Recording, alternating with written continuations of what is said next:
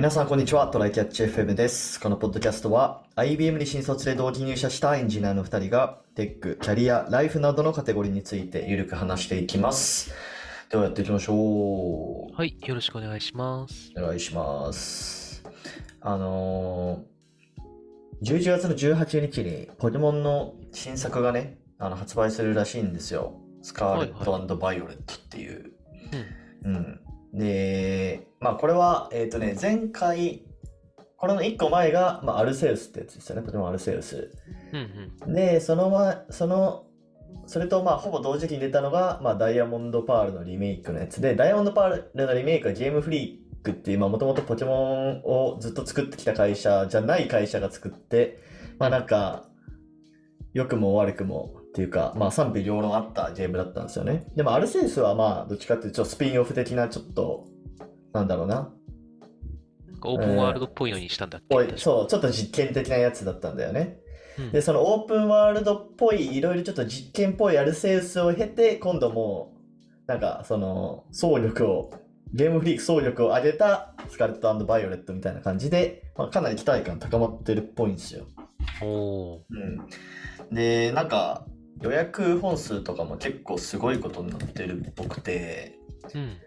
えーっと、最近発売した人気ゲームとかってスプラトゥーン3ってあるじゃないですか。これも結構話題になったと思うんですけど。うん。うん。で、これが、なんかね、どっかのゲーム屋さんが、なんか、その公表してる、その、勢いのポイントみたいなのがあるらしく、ほう。うん。ななんかそれがね、80、は863ポイントっていうのがスプラトゥーン3についてたんですよね。はい。うん。で、これが、えっと、パッケージ版の売り上げだけで、えー193万本っていう風に、まあ、その実績としては出てて、うん。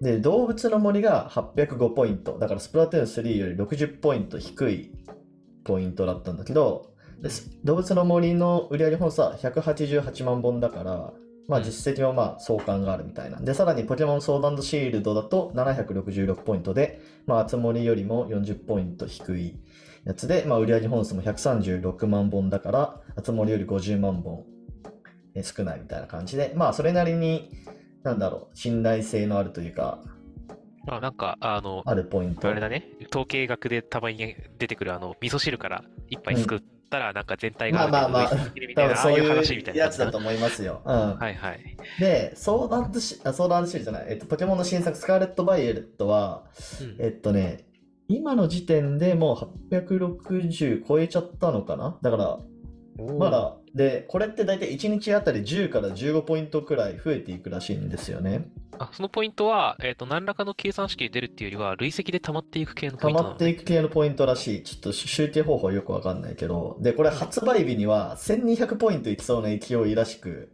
うん。で、うん。1200な1200のか。これおかしいよね、明らかに流し。そうだったけど。ポケモンソーダシールえ766の集まれ805のスプラトゥーン863で、でポケモン新作1200だから、頭一つそういう抜けてるんですよね。スプラ結構すごかったと思うけど、それよりすげえんだ。すごいな、それは。そうそうそうそう。だからもう、その任天堂の歴代の、そのね、作品の中でも、もう多分、圧倒的に売れそうな勢いがあるみたいですよ。任天堂で一番売れてるのって、確かマリオカートとかのイメージがあるんだけど、あの、世界で人気だから、毎回マリオカートが高いイメージなんだよね。あれマリオカートのスコアって載ってないの？累マリオカードのスカ乗ってない。多分累計とかだと、うん。多分そうなんだろうね。ちょっと待ってよ。任天堂ま、毎回マリオカートがなんかやたら高くて、あ、そうなんだって昔思ったような覚えがあるんだよな。ランキング。多分ね、初週の勢いとかだと、多分ちょっとしょぼいんじゃないかな。多分、あのーマリオカートってロングセラーというか、多分その新しいマリオカートが出た時に過去のマリオカートも売れるとかっていうのがいろいろあって、長期に見るとめっちゃ売れてるとかっていうのがね、まああるんですよ。そうね、あとポ、ポケモンとかより出る間隔は短いのかな？多分。わかんないけど。うん。えー、あ、でも、任天堂、これ、えーっと、任天堂売上ソフトランキングで一番最初に、あ、でも任天堂、えテンドースイッチ、あ、任天堂のサイトにありますね、ランキングっぽいやつが。マリオカート8が一番売れてるっぽいな、やっぱり。そうだね。ポケットモンスター赤、緑、青、ピカチュウを超えて、あ、なんか、4 4600万本のそれを超えて5500万本売れてますみたいな感じになってて、なんと、あの、そもそも Wikipedia の最も売れたコンピューターゲーム一覧の第6位ですね。へえー、すごいね。まあでもこれは累計というかまあ多分発売日がその昔である昔であるほどまあここが数値としては多分多く出るから。そうだね。うんあの、トップ10ぐらいの中で、いや、トップ7までで一番新しいか。で、その後ちょっと新しいのが出てくるからっていう感じだな。でも、ポまあケモン初週は、でも、うんそうだよね。かなり、あの、今まで、その赤、緑、青、ピカチュウのやつよりも売れてるやつが全然ないというか、その次のポケモンが半分ぐらいらしいんだよね。はいはいはいはい。サン、サン、あ、スウルサンムーンとウルトラサンムーンうんうんの合わせたやつが、えっと、2500万本うーん。らしい。赤、緑とかが、えっと、4600万本に対して。なるほどだからね。全然、その初代に勝ててなかったんだけど、うんうんうんここからすげえのが来るかもしれないってことね。そうそうそうそう。まあ、各言う僕も予約したんですけどね。あははは。そう。まあでもすごいよね。こういう常にこう歴史を塗り替えてね。いってる企業っていうのは。次のポケモンは普通のポケモンなの？あの、アルセウスっぽいやつじゃなくて、割じゃと、なくて、まあだからモノポケモ、ン。あの、まあポケモンってこう、毎、あの、毎、毎作というか、あの、なんて言うんだろう、二つ出るじゃない。うんソードシールド、赤、緑みたいな。あはいはいはい。まあだからそれの系譜でちゃんと出てるっていうやつ、あれだよね、こあのコマンドを選んでバトルするタイプのやつだよね。まあそうそうそうそう。まあ多分今回はなんかちょっと違うバトル形式もあるっぽいけど。あ、へえ、そうなんだ。うん、なんか普通にあの戦闘モードに入らず、まあなんかモンスターボールから投げて、ポケモンが勝手に攻撃して、なんか相手を倒して、で、その間主人公はなんか先に進めるみたいな、まあ超モードレスなやつですよね。ながら系、ながら系増えてきたな、やっぱり。ポケモンもその流れなのか。なそうそうそうそうう。ん。そ最近さ、なんか、ちょっと情報、ゲームの情報の得方が、なんか、ちょっと微妙になってきてさ、なんかうん、あんまり新しい情報をちゃんと入れれてないせいで、あの、僕の今思ってる、最新だと思ってるポケモンの映像、脳内に流れてる映像がさ、これが、こ今度出るやつなのか、もう出たやつなのか、なるほどね。あの、なんか、伝説のポケモンが最初の方からいて、なんか、バイクみたいな感じになって乗り物になってるイメージ。それです、それ。あ、それ？が最新版ですね。あの、うんニャオハのやつ？ニャオハのそうです。ニャオハのやつニャオハが。立つなって言われてるやつね。あ それが、そそあのれしか知ら11ない月18日に発売すると言われてる新作です。ああ、よかった、合ってた、合ってた。はいあれがそんなに売れそうなんだ。はいなんかね、その、まあ、マーケティング活動とかもすごいなんか、今まで、今までよりもなんかすごい力が入ってて、うん。そのだいぶ前からその YouTube で動画を小出し小出しにして出してきてるんだよね。はいはいはいで。その度に話題になって、なんか今回の動画でこのポケモンが内定した、今回の動画でこれのポケモンが内定したみたいな感じですごいこう、その YouTuber の動画が出るんだよね。いやー、なんか、あの、スマブラの時の任天堂ダイレクトとか、まあ、あのうん、うん僕ら世代はわかるかもしれないけど、あの、スマブラ券って、スマブラに拳って書いてスマブラ、はいはいスマブラ券とかいうね、あの、公式情報サイトとかだったかな。で、うんあの、スマブラ第2作のキャラクターがどんどん、あの、そうそうそうそう決定していった時とかね。あ、あ、2作だっけ ?3 作だっけ？まあなんかその辺の、で、まあ完全に味を占めたっていうと悪い言い方になるけど。まあそうだね。でう、それで盛り上げるのに、なんかもうね、確立してきてるよね。で、そう、そのスプラトゥーン3とかは、その動画が多分10本とかだったのかな？わかんないけど、その宣伝動発売前の宣伝動画とかが。それでもすごいよね。うん、でもその今今作は多分20何本とか、えポケモンだけで？ポケモンだけでどんどんそそう出してるみたいで、まあ、へーその分こう期待感もね、高まってるみたいな感じらしいっすよ、本当にす。ごいじゃん。なんか、任天堂ダイレクトでいろんなソフトの話をしますとかってわかるんだけど、ポケモンの一作分だけの紹介に二十何本やるのすごいよね。うん、そうそうそうそう。だからそれくらいもう、任天堂もガチっていうことですよ。ね毎回海外の反応が作られたんやろうな、きっと。リアクション動画ね、あれ見るの楽しいんだよね。うんやっぱね、オーバーリアクションを見てて面白いからそう。そうそうそう。はい。まあちょっとね、えー僕も予約してるんで、ちょっとまた、あの、実際プレイしてみてね。まあそ。のポケモン、ポケモンっていうよりかちょっと、なんだろうな、UI、UX 観点みたいなところでね、ちょっとまたお話できたらいいかなと思ってます。おい。おい、じゃあ本題行きましょう。はい。はい。本題はね、あの、この前ちょっと、えっと、骨伝導マイク試着してきしてきたよっていう雑談かな？あれをしたと思うんだけど、えっと、それを買ってきましたので、えっと、はいちょっとレビューというかね、あの、所感をお伝えしたいなと思って、え本題にしてみました。結局、どのあれを買ったんですか？えっとね、前回、その、えっと、ショックス、元アフターショックスっていうところの、うん。えっと、オープンランっていうシリーズについてお話をしたんだけど、うん。えっと、結局それの最上位モデルのオープンランプロっていうのを買いました。2万ちょっとしました。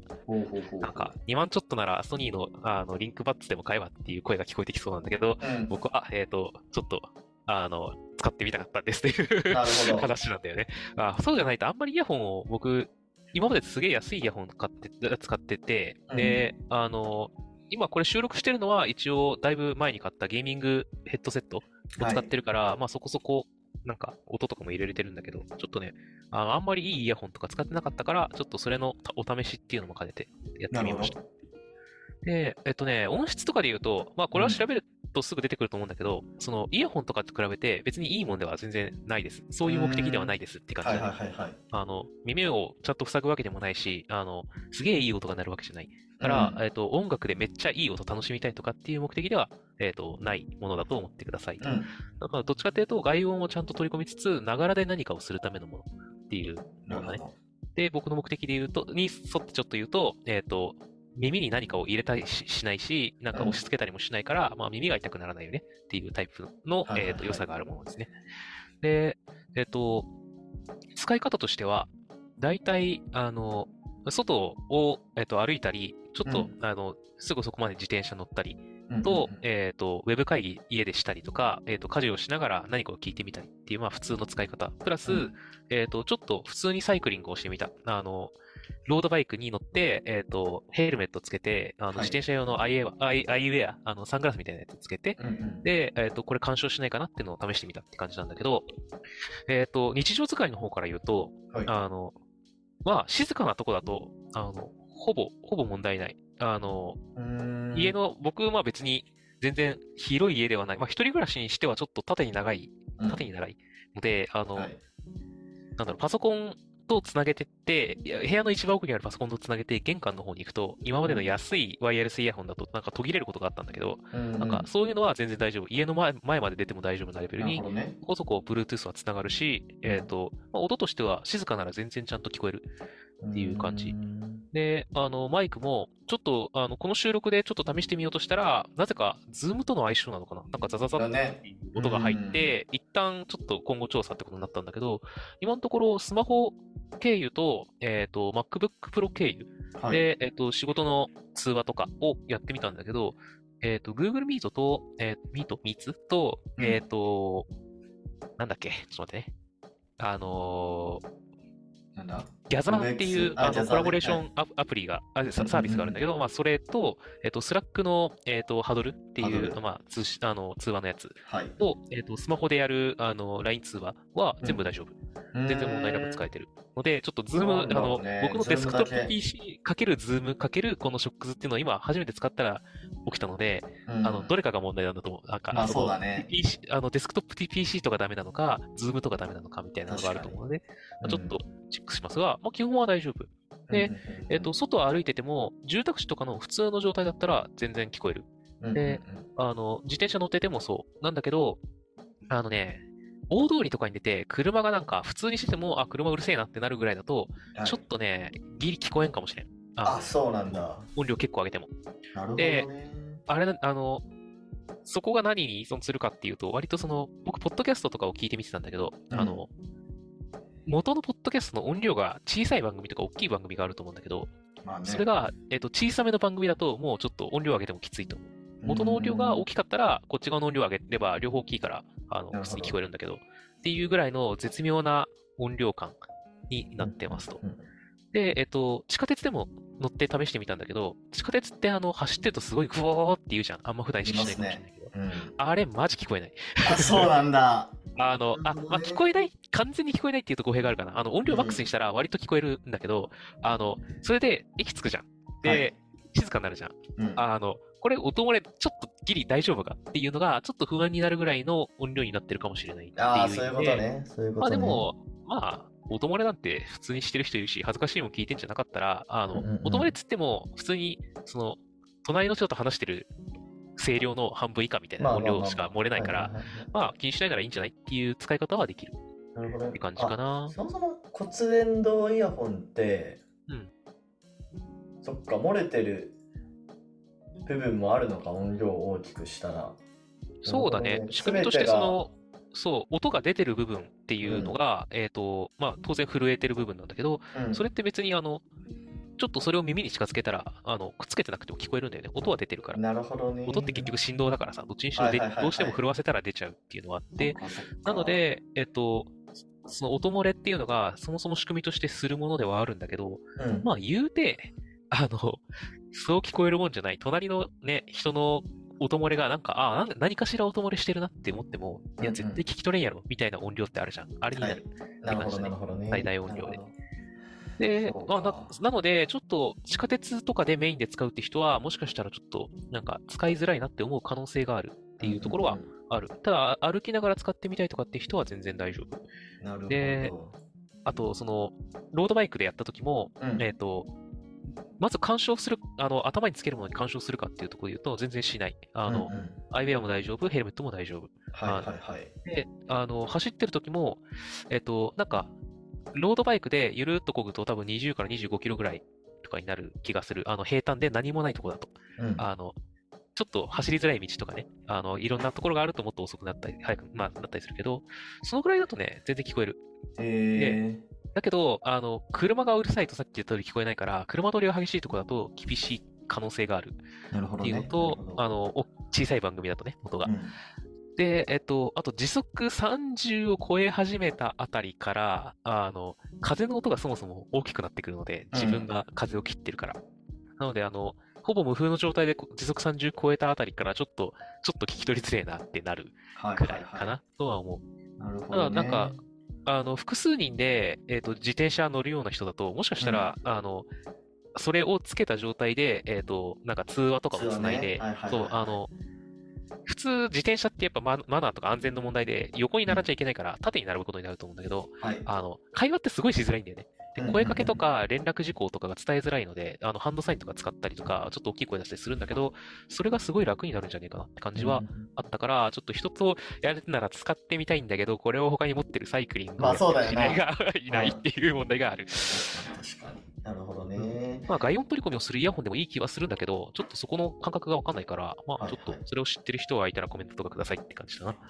ちなみに、この、なんだろう、持ち運びとかって、どうすか？なんか、これってさ、この、く首、首の形に沿って、なんだろう、まあちょっと丸い形になったり、輪っかみたいな形になってるじゃん、この、うんうん。まあ、骨伝導のイヤホンって。で、この状態を常にキープしてるわけよね。そうだね。もとうん普段も丸いよ。ああ、そうだよね。なんかケースみたいなのあったりするの？あ、うん、付属のケースがあってなんかそこにスポッてはまる感じの、なんかえ円形のケースみたいなやつがある。そうで、かそれに入れて持ち歩いていいし、まあ、つけてるならつけてもいいし、みたいな感じではあるかな。ちょっとのケースはどうしても大きめになるからね。うん、うんこのそのなんだろうその首周りのこの部分いるのかなって思っちゃうんだけどああ、一応ね、左右分離してるモデルも出たんだったっけ？もうすぐ出るんだっけ？みたいなのがあった気がする。けどまあ安定性と、あの、どうしてもここに、えっと、こめかみのちょっと耳側に押し当てるって形になるんだけど、うんあの、なんだろう。左右独立してるイヤホンだとさ、耳にあのギュッと押し付けたりとか差し込んだりするから、そこで安定するんだけど、これってじゃあどこに引っ掛けて、どどうやって押し付けるの？ここに。あの、こめかみに？っていう話があって。で、そうするとやっぱり、その左右に繋がってながってて、挟むような形を取るのが一番やりやすいっていうのは、まあそうかなっていうところがあるね。なるほどね。なるほどね。うん。あとね、あの、宮地が言ってくれたように、この後ろに、あの、首の後ろを回すような形で、えっと、うん。円を描いて、あの、骨組みというかね、はい。があるんだけど、これ、あのね、割と頭が大きい人でも大丈夫なサイズにできてる。ので、うんあの、なんだろう。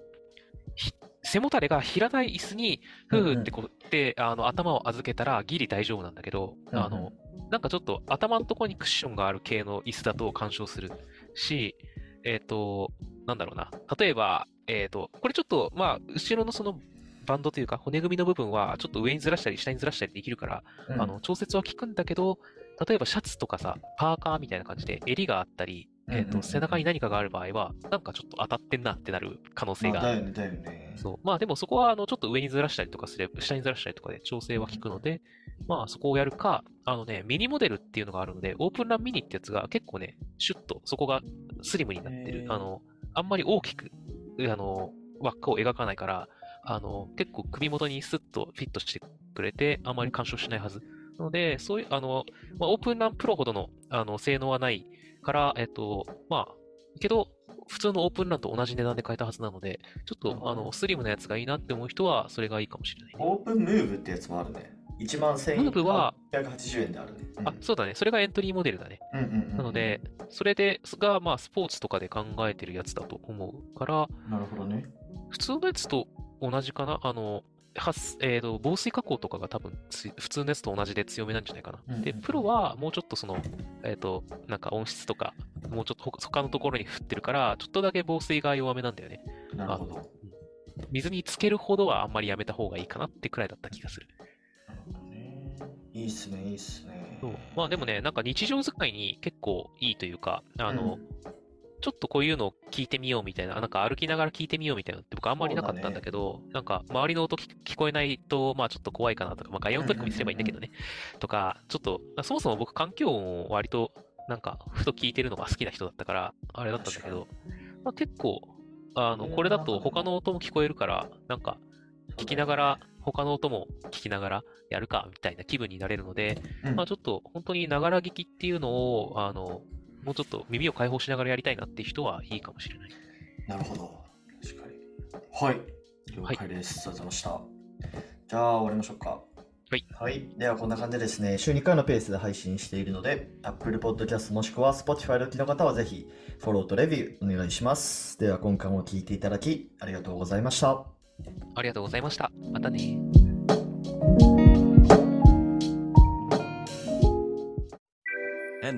A short commercial break. 現在エンジニアの採用にお困りではないですか？候補者とのマッチ率を高めたい、辞退率を下げたいという課題がある場合、ポッドキャストの活用がおすすめです。音声だからこそ伝えられる深い情報で候補者の興味関心を高めることができます。株式会社ピトパでは企業の採用広報に役立つポッドキャスト作りをサポートしています。気になる方はカタカナでピトパと検索し、X またはホームページのお問い合わせよりご連絡ください。